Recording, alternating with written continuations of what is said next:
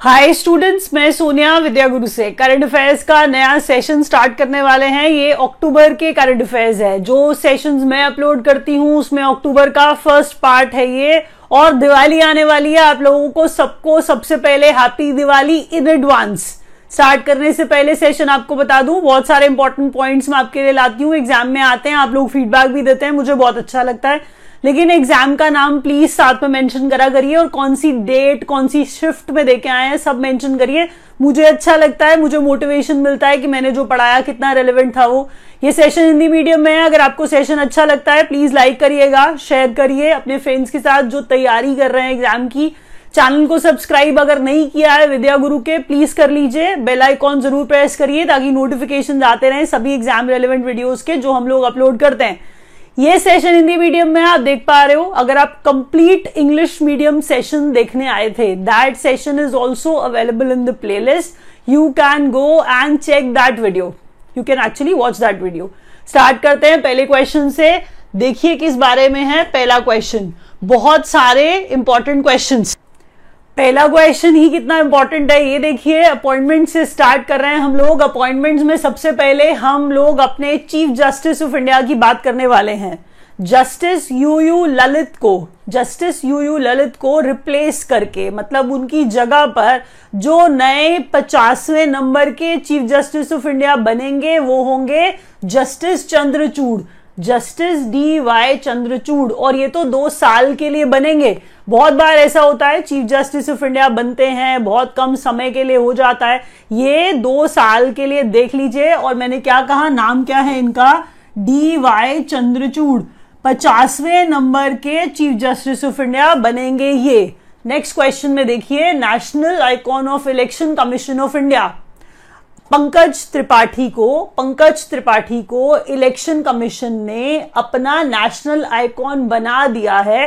National icon बना दिया है, इसे याद रखिएगा। नेक्स्ट क्वेश्चन में बीसीसीआई के प्रेसिडेंट अभी सौरभ गांगुली आप देख रहे थे।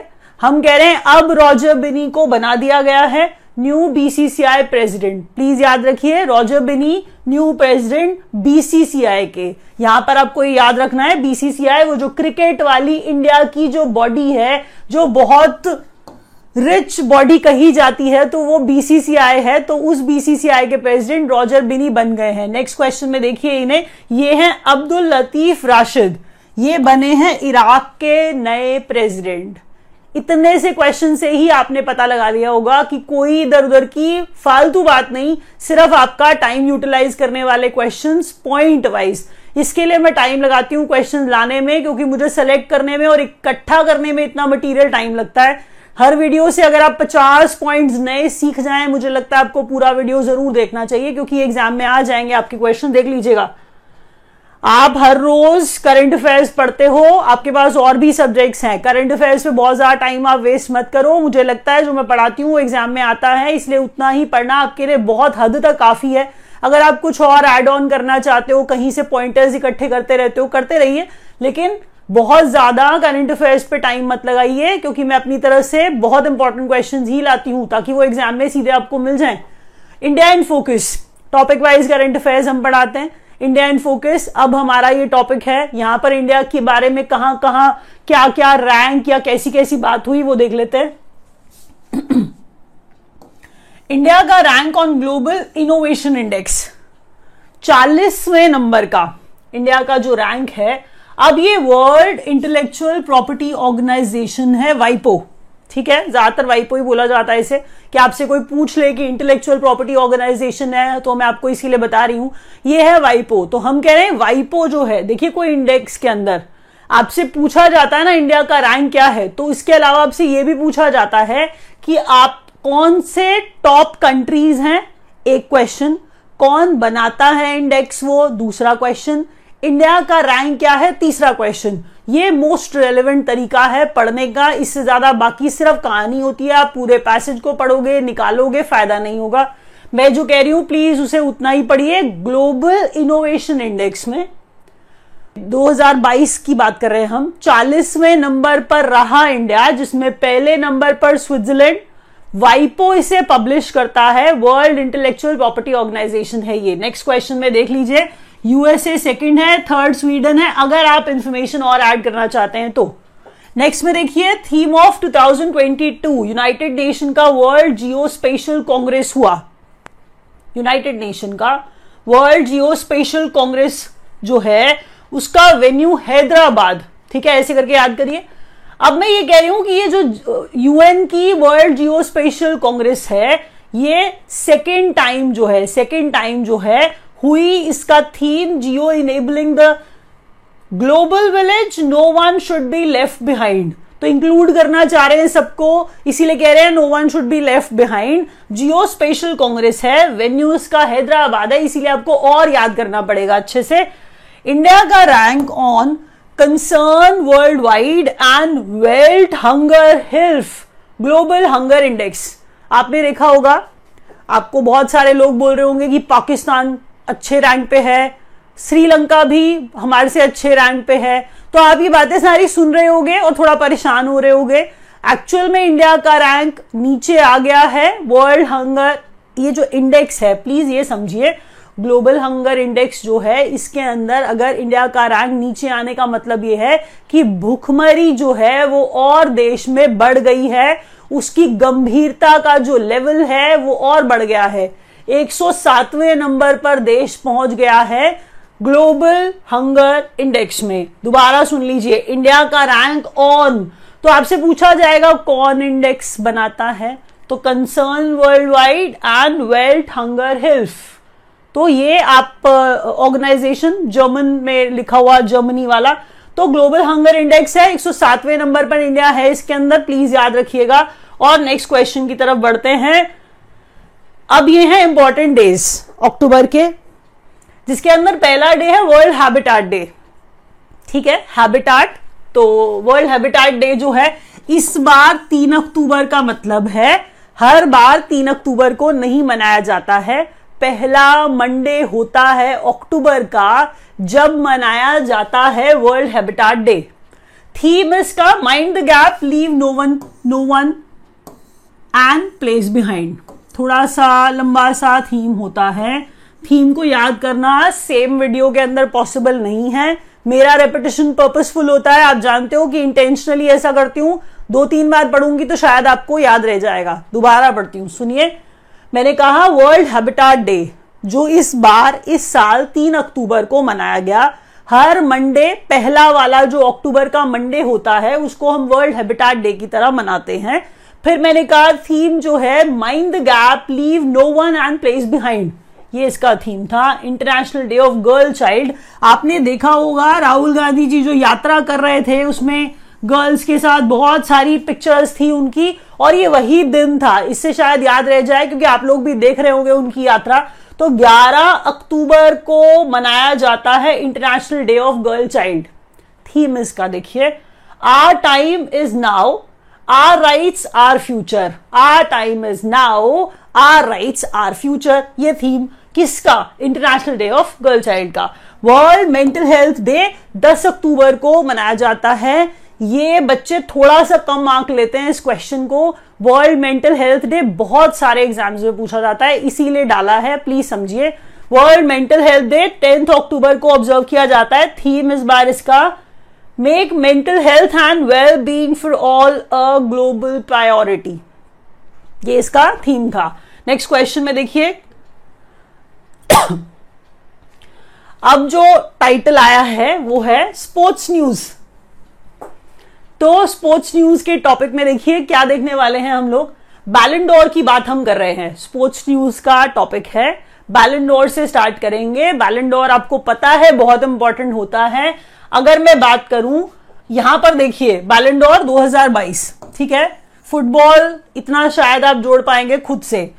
Men's Karim Benzema France and Real Madrid देखिए, आपको पहले तो बताया जा रहा है बैलेंडोर में एक मेन में मेन कैटेगरी में और विमेन्स कैटेगरी में बैलेंडोर दिया गया। अगर तो हम कह रहे हैं बैलेंडोर में men's, Karim, Benzema, France and Real Madrid. ये इनकी बात हो रही है। इनके लिए किस क्लब के लिए खेलते हैं ये?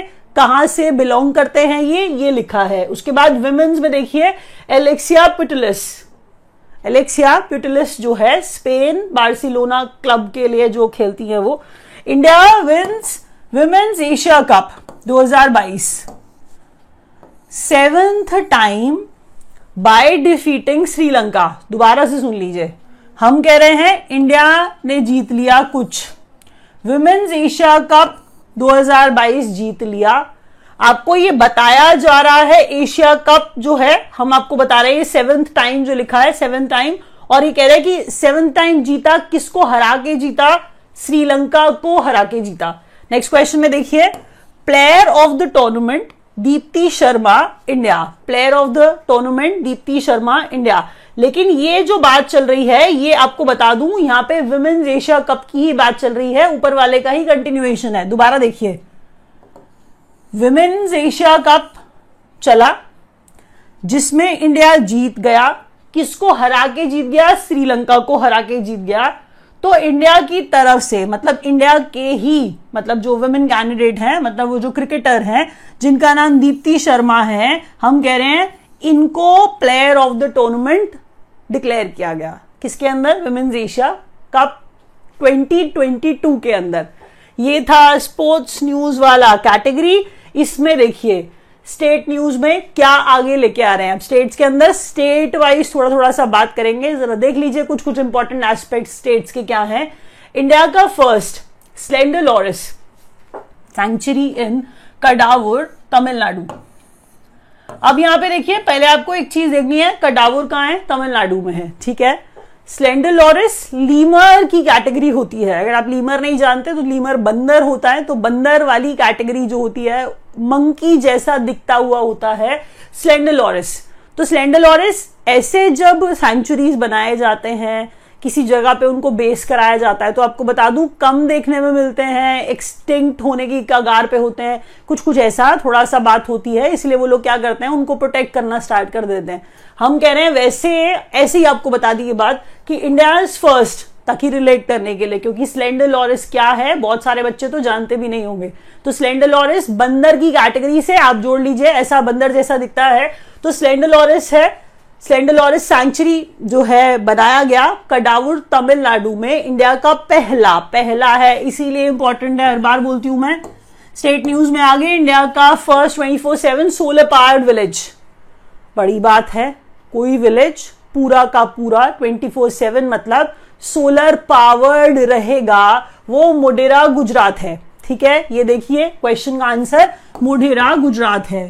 First fully digital literate panchayat. Literacy की बात तो केरला में बहुत अच्छी लगती है हम सबको सुन के, और हम आसानी से इसको जोड़ सकते हैं। लेकिन ये पुलम पारा है पुलम पारा है पुलम पारा जो है, वो केरला में है। आपको डिस्ट्रिक्ट जो है, पंचायत जो है, आपको बिल्कुल इतना स्पेसिफिक बताना था। तो पंचायत कहाँ की?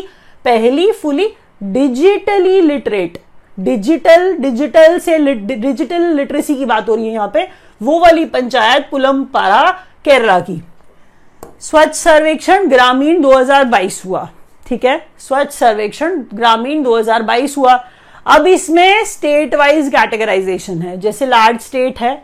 लार्ज स्टेट के बाद small states and union territories हैं, उसके बाद डिस्ट्रिक्ट भी आ जाएगा। पहले नंबर पे रहा हुआ डिस्ट्रिक्ट भी आ जाएगा। तो मैंने क्या कहा? स्वच्छ सर्वेक्षण ग्रामीण 2022 लार्ज स्टेट्स पहला नंबर पे तेलंगाना रहा।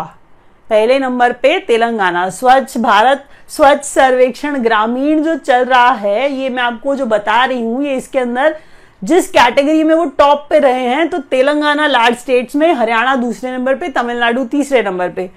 कह रहे हैं number one small states and union territories में अंडमान जो है अंडमान एंड निकोबार आइलैंड जो है, वो टॉप पे. नंबर वन डिस्ट्रिक्ट जो है, वो भिवानी, हरियाणा का टॉप पे रहा. ग्रामीण स्वच्छ सर्वेक्षण 2022 चल रहा है. उसमें रैंक्स हम बता रहे हैं लार्ज स्टेट स्मॉल स्टेट और नंबर वन डिस्ट्रिक्ट के हिसाब से. नेक्स्ट क्वेश्चन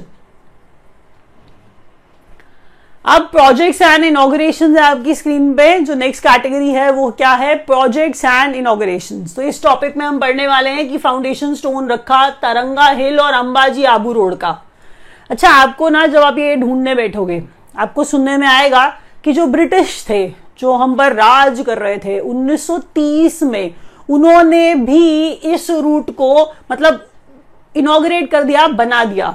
अब देखिए इनोग्रेशन दूसरे तरीके से किया गया है। अब इन्होंने डबल जो है, वो न्यू ब्रॉड गेज लाइन जो है, ये लाए हैं। तो ये सिग्निफिकेंस है। एक्चुअल में 1930 में ब्रिटिश ने भी किया था। Ambaji, Taranga hill, Ambaji, Abu road.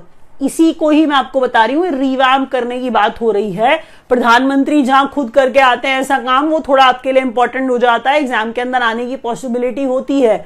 इसीलिए याद रखिएगा, मैंने क्या कहा, और अंबाजी, वो अंबाजी का मतलब हम डेटी की बात कर रहे हैं गॉडेस की बात कर रहे हैं। तो foundation stone of Taranga hill फिर अंबाजी, फिर Abu road new broad gauge line बिछाई गई अंबाजी गुजरात। ये वहाँ से आपको बताया जा रहा है, बात हो रही है, ठीक है? World largest safari park to come a part safari सोचते हैं, हम लोग खुश हो जाते हैं, बहुत सारी ग्रीनरी जानवर, बहुत सारे एनिमल्स मतलब याद आने लगते हैं। तो ये कह रहा है गुरुग्राम एंड नूह में, हरियाणा गुरुग्राम और नूह में वर्ल्ड लार्जेस्ट सफारी पार्क जो है, वो बनाया जाने वाला है, आएगा वो अरावली रेंज क्योंकि देखिए उसके लिए जंगल जैसा एनवायरमेंट भी चाहिए, और ये तो अरावली रेंज है तो इससे बड़ा डेंस एरिया इससे बड़ा घना एरिया और कहा मिलेगा? तो अरावली रेंज में मैं कह रही हूँ, नूह और गुरुग्राम, हरियाणा की बात हो रही है वर्ल्ड लार्जेस्ट सफारी पार्क बनाने की बात हो रही है। प्लीज़ इसलिए याद रखना, ये क्वेश्चन आ सकता है। बने ना बने न्यूज़ में आ गया है, इसलिए क्वेश्चन ज़रूर बन गया आपके लिए। पार्क बने या ना बने, हमें उससे मतलब नहीं है। क्वेश्चन अब बन गया, आपके एग्ज़ाम में आ सकता है, इसलिए आप याद कर लो। Adani green to setup world largest wind solar plant 600 megawatt का, जैसलमेर राजस्थान में 600 मेगावाट का, जैसलमेर राजस्थान में अडानी ग्रीन ग्रीन का मतलब अब एनवायरमेंट फ्रेंडली बातें चलने लग गई हैं अब। तो हम कह रहे हैं to setup world largest wind solar plant ये वहाँ पर लगाने जा रहे हैं जैसलमेर राजस्थान में। एचपीसीएल शुरू कर रहा है कुछ। इट्स फ़र्स्ट काउ डंग गाय का गोबर से compressed biogas project Sanchore Rajasthan में। दोबारा सुनिए। ऊपर अडानी ग्रीन पढ़ रहे थे, नीचे एचपीसीएल पढ़ रहे हैं। एचपीसीएल क्या कर रहा है? काउडंग से। पहला पहला ऐसा कुछ काम कर रहा है। काउडंग से कंप्रेस बायोगैस प्रोजेक्ट जो है, लगा रहा है स्टार्ट करेगा संशोर राजस्थान में। तो ये सारे के सारे प्रोजेक्ट्स बहुत बोरिंग लगते हैं, लेकिन बहुत इंपॉर्टेंट होते हैं। एग्ज़ाम में ऐसे क्वेश्चन आते हैं, क्योंकि बच्चे उसमें इंटरेस्ट नहीं दिखाते। हैं वो बच्चे जो बैंक की प्रिपरेशन नहीं कर रहे हैं, कुछ समय का ब्रेक ले सकते हैं, वो पूरा रैपअप नहीं किया है। मैंने एक दो पेजेस बीच में आ जाते हैं बैंकिंग एंड फाइनेंस वाले। चलिए स्पेसिफिक स्पेसिफिक स्टार्ट करते हैं, क्या है बैंकिंग की इंफॉर्मेशन तो बैंक और फाइनेंस के टॉपिक में पढ़ेंगे फोकार्ड devices Jana small finance bank partners with Paytm Paytm ने अगर पेमेंट करवानी है तो हम कह रहे हैं, अगर वो कार्ड मशीन कहीं पर लगवाने लग जाते हैं तो वो किसी के साथ टाई अप कर रहे हैं। ऐसी बात लिखी हुई है यहाँ पर कि स्मॉल फाइनेंस बैंक है, जना स्मॉल फाइनेंस बैंक है, इसके साथ टाई अप करके कार्ड डिवाइसेस से भी कार्ड डिवाइसेस भी लगाएगा कौन? पेटीएम। नेक्स्ट क्वेश्चन में play credit card by RBL bank and book my show book my show के पास ढेर सारा क्लाइंटिल है, ढेर सारे क्लाइंट्स हैं। तो प्ले क्रेडिट कार्ड समझ लीजिए, दे दिया उनको। हम कह रहे हैं कि इससे क्या हो रहा है? कि वो चीज़ें इजियर भी हो जाएँगी बैंक का क्रेडिट कार्ड भी जो है वो बिक जाएगा और उनको, दोनों को फ़ायदा हो जाएगा। तो प्ले क्रेडिट कार्ड जो है आरबीएल बैंक का, और कह रहे हैं हम बुक माई शो के लिए ऐसे तरीके से याद करने की कोशिश करिएगा, इससे आपको याद हो जाएगा। प्ले क्रेडिट कार्ड आरबीएल और बुक माई शो का। बस इतना याद रखिए। स्मार्ट वायर है SWIFT based inward remittances ICICI bank SWIFT नाम से ही स्विफ्ट है तो कह रहा है कि अगर इनवर्ड रेमिटेंसेज होंगी, पैसा अगर बाहर से आपको कोई भेज रहा है तो बहुत जल्दी आ पाएगा, वैसे स्मार्ट वायर के, से के थ्रू ऐसा हो पाएगा। Smart wire for SWIFT SWIFT के लिए smart wire based inward remittances यहाँ स्विफ्ट का मतलब वो नहीं समझ लीजिएगा कि असली में स्विफ्ट का मतलब यहाँ जल्दी वाला है। हम कह रहे हैं कि स्मार्ट वायर स्विफ्ट के लिए इसमें कह रहे हैं कि based inward remittances by ICICI bank तो अगर कोई बाहर से पैसा भेज रहा है, पैसा बहुत जल्दी आ जाएगा स्मार्ट वायर के थ्रू स्मार्ट वायर किसका है? आईसीआईसीआई बैंक का है। ऐसा करके याद कर लीजिए। Home loan AUM assets under management home loan under assets under assets under management cross rupees six trillion for SBI amount देखिए कितना बड़ा है। देखिए बैंक्स लोन देते हैं, हम जानते हैं, लेकिन एसबीआई बहुत बड़ा होम लोन का सेगमेंट कवर करता है। वो ये बता रहा है कि home loan assets under management में क्रॉस कर गया है होम लोन एसबीआई का सिक्स ट्रिलियन जो है, वो आंकड़ा जो है, वो पार कर गया है। कितना बड़ा आंकड़ा है ये। तो एसबीआई इस लेवल पे पहुँच गया है, ये याद रखिए। क्वेश्चंस बहुत इंपॉर्टेंट हैं। ऐसे क्वेश्चन ज़रूर आते हैं। बैंक की हिस्ट्री एग्ज़ाम में नहीं आती आजकल। ऐसे क्वेश्चंस की डे टू डे में जो बैंक में हो रहा है बैंकिंग सेक्टर में हो रहा है, वो इंफॉर्मेशन आपको चाहिए होती है। अगर आप चाहते हैं हम लोगों से पढ़ना लाइव बैच आप हमारा ज्वाइन कर सकते हैं, आप हमारा वीडियो कोर्स ले सकते हैं। हम लोग हार्ड कॉपी स्टडी मटेरियल भी देते हैं, क्योंकि आप लोग ऑनलाइन ई बुक से पढ़ना आजकल पसंद नहीं करते हैं, मुझे ऐसा लगता है कि क्लास भी ऑनलाइन हो जाए, वो हम आपकी पूरी हेल्प करेंगे। और साथ ही साथ आप बुक्स भी ऑनलाइन पढ़ लें तो हमेशा हार्ड कॉपी से पढ़ना बेहतर होता है तो हार्ड कॉपी आपके घर पे डिलीवर कराई जाती है। अगर आप लेना चाहते हैं, हमसे पढ़ना चाहते हैं नंबर नीचे दिए गए हैं, उन्हें डायल करके ज्वाइन कर लीजिए। दिवाली डिस्काउंट भी चल रहा है। नेक्स्ट क्वेश्चन देखिए। बैंकिंग एंड फाइनेंस अपडेट्स अब यहाँ पर इसी कैटेगरी के अंदर कुछ शेयर डिसइन्वेस्ट करने की बात हो रही है। तो शेयर डिसइन्वेस्टमेंट जब करते हैं तो इसको कहते हैं कि हमने विनिवेश किया मतलब शेयर बेच दिया। एक्चुअल में आईडीबीआई बैंक में एक्चुअल में हम कह रहे हैं आईडीबीआई बैंक में जो शेयर है 30.24 का LIC बेच रही है, उतना बेच रही है। और जो सरकार है गवर्नमेंट जो है, उसका 30.4 परसेंट बेच रही है। अब आप कहेंगे LIC कैसे शेयर बेच रही है? एक्चुअल में कोई भी फाइनेंशियल इंस्टीट्यूशन किसी भी और फाइनेंशियल इंस्टीट्यूशन का शेयर ले सकता है ना, ऐसा कोई प्रॉब्लम वाली बात तो नहीं है। तो एल आई जो है, अपने अपना 30.24 परसेंट शेयर जो है आईडीबीआई का वो वो डाइवेस्ट कर रहा है। और गवर्नमेंट भी 30.48 परसेंट डाइवर्स कर रही है। टोटल 60.72 परसेंट स्टेक जो है आईडीबीआई बैंक में, हम कह रहे हैं, ये आपको देखने में मिलेगा क्वेश्चन क्योंकि इंपॉर्टेंट है, याद रखिएगा पक्का से। नेक्स्ट क्वेश्चन में देखिए RBI launches advance supervisory monitoring system Daksh देखिए एप्लीकेशन है एक ऐप है एक।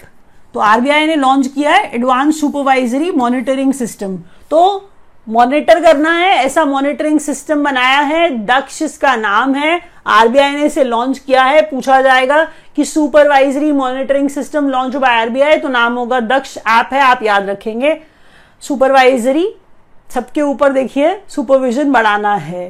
डे टू डे कामों पे भी आरबीआई को सुपरविजन बैंक्स पे बढ़ाना है। तो वो ऐसी ऐसी चीज़ें लाता रहेगा। RRB rural regional rural banks की हम बात कर रहे हैं।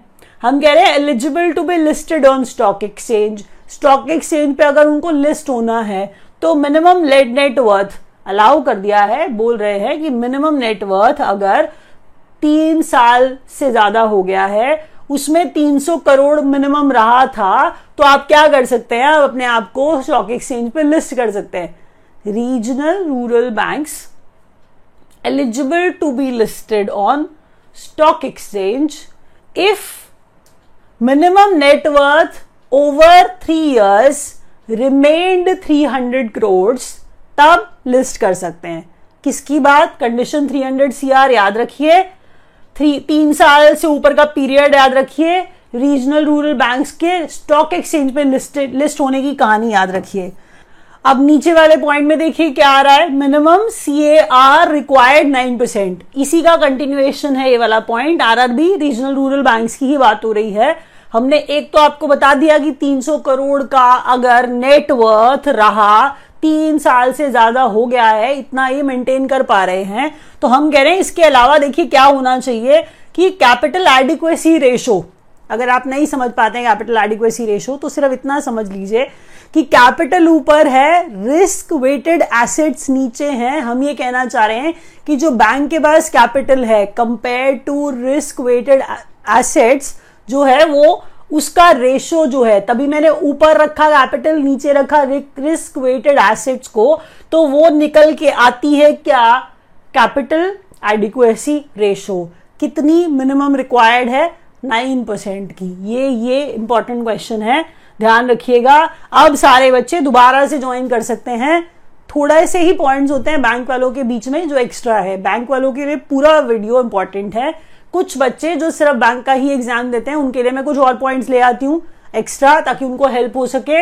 Awards and prizes Nobel prize laureates की बात अब हम करने लगे। किन किन कैटेगरी में आएगा? मेडिसिन में आएगा केमिस्ट्री में आएगा लिटरेचर में आएगा पीस में आएगा तो इतने सारे लोग आने वाले हैं। अब देखिए, नाम भी मुश्किल हो जाएँगे। तो अवार्ड्स एंड प्राइजेस में नोबेल प्राइज फिजिक्स में देख लीजिए. F L N Aspect John F Clauser Anton Zeilinger किस चीज़ के लिए? फिजिक्स में तो मिला है, किस चीज़ के लिए मिला है? क्या इतना रिमार्केबल कंट्रीब्यूशन दिया? Experiments on photons and quantum physics याद रखिएगा. नाम तो इंपॉर्टेंट है ही, है? एक्सपेरिमेंट जो किया है, वो भी बहुत इंपॉर्टेंट है। प्लीज़ याद रखिए। नेक्स्ट क्वेश्चन देखिए। केमिस्ट्री में Carolyn R Bertozzi Morten Meldal and K Barry Sharpless ये केमिस्ट्री वाले हैं। Carolyn Morten Barry Carolyn Morten Barry chemistry वाले हैं। और ये किस चीज़ के लिए इनको मिला है? Development of click chemistry and bio orthogonal bio orthogonal chemistry के कंट्रीब्यूशन के लिए इन्हें नोबेल प्राइज मिला है केमिस्ट्री में, ठीक है? आगे देखिए लिटरेचर की बात करेंगे और कुछ नया देखेंगे। लिटरेचर में एनी अर्नॉक्स है, ठीक है? आपको ये बता दूँ कि फ्रांस की पहली महिला है, जहाँ तक मैं जान पा रही हूँ तो फ्रांस की पहली महिला है जिन्हें लिटरेचर के लिए लिटरेचर में नोबेल प्राइज मिला है। नाम उनका एनी अर्नॉक्स है। आप जान गए कि ये सबसे इंपॉर्टेंट क्वेश्चन हो जाएगा। फिजियोलॉजी मतलब हम मेडिसिन की बात करने लगे। फिजियोलॉजी मेडिसिन की बात हम करने लगे। तो हम कह रहे हैं कि फिजियोलॉजी जो है मेडिसिन ही होता है मतलब स्वांटे पाबो जो स्वीडन के हैं, उन्हें दिया गया फिजियोलॉजी के लिए discovery of discovery on genomes of discovery on genomes of extent extinct hominins and human evolution में कंट्रीब्यूशन के लिए। दोबारा सुनिए स्वांटे बाबू है। इनकी नेशनैलिटी भी इंपॉर्टेंट है। हमने कहा स्वीडन से जोड़िए इन्हें। फिर हम कह रहे हैं किस चीज़ की डिस्कवरी एक्सटिंक्ट होमिनन्स और ह्यूमन एवोल्यूशन के जिनोम्स पे डिस्कवरी करने के लिए इन्हें ये दिया गया फिजियोलॉजी में मेडिसिन में। पीस के लिए देखिए Ales Bialiatski Ales Ales Bialiatski Belarus के है और human rights organisation Memorial Russia and human rights organisation Center for Civil Liberties Ukraine तो ये तीन आपको दिखाई दे रहे हैं। पहले मैंने बोला एलिस बियालिट्स की Belarus human rights organisation Memorial Russia human rights organisation Center for Civil Liberties Ukraine तो यूक्रेन रशिया और बेलारूस के ये लेके जा रहे हैं नोबेल प्राइज पीस वाली कैटेगरी में। नेक्स्ट क्वेश्चन देखिए। अवार्ड्स एंड प्राइजेस में इकोनॉमिक्स की बात रह गई थी, जिसे स्वेरियस पढ़ा जाता है। स्वेरिजिस तो नहीं पढ़ा जाता है वैसे। तो स्वेरियस रिक्स बैंड प्राइस है। Ben S Bernanke Douglas W Diamond और Philip H Dybvig Ben S Bernanke Douglas Philip ऐसे करके याद कर लीजिए, इतना इतना याद कर लीजिए डगलस फिलिप और बेनेस इकोनॉमिक्स में इकोनॉमिक्स का नोबेल प्राइज ठीक है? Sveriges Riksbank prize for research on banks and financial crisis important होगा ही, क्योंकि चीज़ ही इतनी बड़ी है। Research on banks and financial crisis next question में देखिए यूनाइटेड नेशन का ये एचसीआर है high commissioner high commissioner for refugees है। आप जानते हैं, काम किया हुआ एंजला मर्किल का। तो ये जर्मनी की एक्स चांसलर है, आपको याद होगा। तो कुछ रेफ्यूजीज को बहुत अच्छे से हेल्प किया था उन्होंने। तो हम कह रहे हैं यूनाइटेड नेशन का high commissioner for refugees Nansen refugee award Angela Merkel को दिया गया। राइट right चॉइस उसके बाद देखिए चेंज मेकर अवार्ड ये विमेन एक्टिविस्ट हैं एक्चुअल में, आपने देखा भी होगा इनको, ये सृष्टि बख्शी हैं ये. और United Nation sustainable development goals का एक्शन अवार्ड जो है, इन्हें दिया गया. तो विमेन एक्टिविस्ट बहुत अच्छे से प्रेरणा देती हुई महिलाओं को और बहुत तरीके से उन्हें समझाती हुई, बहुत सारे स्टीरियोटाइप तोड़ती हुई सृष्टि बख्शी. तो ये change maker award United Nation का सस्टेनेबल डेवलपमेंट गोल बड़ी चीज़ है प्लीज़ सारी चीज़ें याद रखिए. अवार्ड्स एंड प्राइजेस की कैटेगरी हुई खत्म। अब पहुँचे हैं स्वच्छ सर्वेक्षण पर। तो स्वच्छ सर्वेक्षण जो है इंडिया का cleanest and first seven star garbage free garbage नहीं बोल रही हूँ मैं गार्बेज फ्री बोल रही हूँ। पहले वो पढ़िए कि इंडिया का क्लीनेस्ट दो क्वेश्चन है। इंडिया का क्लीनेस्ट क्लीनेस्ट पहले नंबर का सातवां सात स्टार वाला। इतना साफ़। गार्बेज फ्री सिटी इंदौर बन गया है। ये जो छठा लिखा है ना, आपको ये लगेगा कि वहाँ फ़र्स्ट बोलती हो, यहाँ पे छठा बोल देती हो। वो जो सिक्स बोला है, वो क्लीनेस्ट के लिए बोला है कि छठी बार क्लीनेस्ट इंदौर। लेकिन पहली बार seven star garbage free city Indore. Second number पे सूरत है थर्ड पे नवी मुंबई है।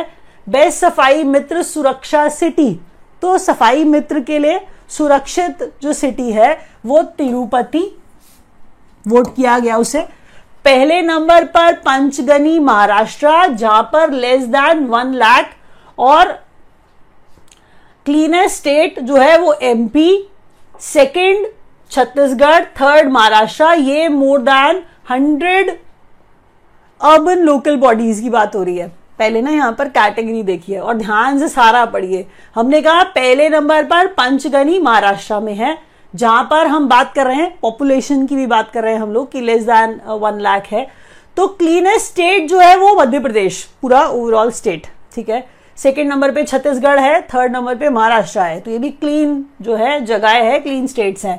यहाँ पर ये कितनी बड़ी है कि इनमें अर्बन लोकल बॉडी सौ से ज़्यादा है, सौ से ज़्यादा है। नीचे देखिए, सौ से कम अर्बन लोकल बॉडीज जो है क्लीन स्टेट त्रिपुरा है सेकंड नंबर पे झारखंड आता है और थर्ड पे उत्तराखंड आता है यूनाइटेड किंगडम नहीं आता है। तो हम कह रहे हैं कि त्रिपुरा, झारखंड और उत्तराखंड जो है क्लीन स्टेट्स है, जहाँ पर हंड्रेड लोकल बॉडीज से कम नंबर है। का हंड्रेड से कम नंबर है। बेस्ट गंगा टाउन हरिद्वार उत्तराखंड को दिया गया। क्वेश्चन बहुत इंपॉर्टेंट है एग्ज़ाम में आते हैं प्लीज़ ध्यान से पढ़िएगा। नेक्स्ट क्वेश्चन देखिए। नेक्स्ट क्वेश्चन गवर्नमेंट स्कीम्स की बात हम करने लगे। अब जब गवर्नमेंट स्कीम्स की बात हम कर रहे हैं तो गवर्नमेंट स्कीम थोड़ी सी बोरिंग होती है, लेकिन एग्ज़ाम में आती है, आप जानते हैं तो प्रधानमंत्री डिवाइन अच्छा चलिए पीएम डिवाइन जो है, उसकी फुल फॉर्म पहले देखते हैं।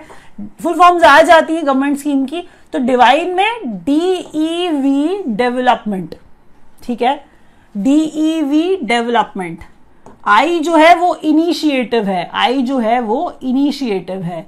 For whom for North East region DevINE जो है एन ई नॉर्थ ईस्ट वाला है. डिवाइन का डीईवी डेवलपमेंट है. ऐसी स्कीम है PM DevINE North East region के लिए स्कीम है. 2022-23 से 25-26 तक. जो इसका टर्म है, उसको अप्रूवल मिला है, उसके कार्यकाल को अप्रूवल मिला है। इंपॉर्टेंट बात यह है कि जो इस पर खर्चा किया जाएगा आउटले एक्सपेंडिचर जो एक्सपेंस किया जाएगा, वो पीएम का development initiative of North East region पे छह हज़ार छह सौ करोड़ का होगा। तो सिक्सटी सिक्स हंड्रेड करोड़ का खर्चे की बात इस पे की गई है। डेवलपमेंट पे खर्चा किया जाएगा नॉर्थ ईस्ट रीजन के। युवा जो है वो यंग अपकमिंग वर्सिटाइल ऑथर्स है। अगर युवा की बात कोई आपसे करे कि युवा क्या है तो युवा यंग ऑथर्स के लिए है। यंग ऑथर्स में ये उनकी क्वालिटी जोड़ रहे हैं कि ये चेक करेंगे। तो वर्सिटाइल भी लेंगे और हम कह रहे हैं अपकमिंग भी जोड़ लीजिए। युवा क्या है? यंग है अपकमिंग है, वर्सिटाइल है ए फॉर ऑथर्स है। तो याद रखिएगा, बस इतना याद रख लीजिए यंग ऑथर्स है इसे याद हो जाएगा। सेकेंड एडिशन है, तभी 2.0 बोला है। सेकेंड टाइम आ रहा है। तो पिचहत्तर राइटर्स जिनकी उम्र 30 साल से कम है, उन्हें ढूंढेंगे। मतलब उनका एजुकेशन मिनिस्ट्री होगी। ऑब्वियसली बात है, इसके पीछे तो कोई उसमें बड़ी बात नहीं है क्वेश्चन में। लेकिन ये पिचहत्तर राइटर्स को नर्चर कर रहे हैं, उनको बढ़ावा दे रहे हैं। तो ये युवा स्कीम उस बारे में है। Ministry of Health and Family Welfare ने लॉन्च किया है टेली मनस जो मनस है या जिसे आप मानस पढ़ लीजिए, कोई प्रॉब्लम नहीं है। तो टेली मानस जो है, ये मेंटल हेल्थ से रिलेटेड है। एक्चुअल में ये मानस, वो वाला मानस है। तो mental health assistance and networking across states ये मानस है। तभी कैपिटल लेटर्स में लिखा है, ताकि आप पढ़ के पता लगा पाओ। इसकी एक्सपैंडेड फॉर्म दोबारा बोलती हूँ मैं। Ministry of Health and Family Welfare देखिए मिनिस्ट्री का नाम पूछा जाता है कि ये स्कीम किसकी है? अगर मैं सीधा सीधा अभी आपसे पूछूँ कि जो पीएम डिवाइन है वो वो आपको मैंने पढ़ा दिया, इसका फुल फॉर्म क्या है? इसमें अलग चीज़ रिलेटेड थी। युवा में एजुकेशन मिनिस्ट्री इन्वॉल्व है। आपको अगर युवा का सिर्फ़ फुल फॉर्म भी पता होगा तो आपको ये पता होगा कि एजुकेशन मिनिस्ट्री है इसके पीछे। नेक्स्ट क्वेश्चन में अगर आप ये देखो कि टेली मानस है, आपसे कोई टेली मानस के पीछे मिनिस्ट्री पूछे, अगर आपको फुल फॉर्म ही नहीं आता, आप आंसर दे ही नहीं सकते। तो जो टेली मानस है, वो मेंटल हेल्थ वाला है, ये याद रखना है। इसीलिए हेल्थ एंड फैमिली वेलफेयर वाली मिनिस्ट्री है। टेली मानस जो है, वो mental health assistance and networking across states इसका फुल फॉर्म होगा। प्लीज़ याद रखिए, किसकी स्कीम है? ये क्वेश्चन अच्छा होता है। तो यहाँ पर अब मैं रैप अप कर रही हूँ। आपको वीडियो समझ में आया होगा तो लाइक कर दीजिएगा। वीडियो देख करके आपको अगर इंग्लिश में वैसे अगर समझना है तो आप इंग्लिश वाला वीडियो भी देख सकते हैं। हमसे पढ़ना चाहते हैं आप तो हमें ज्वाइन कर सकते हैं। नीचे नंबर्स ये गए उन पर कॉल कर लीजिए। Thank you so much for watching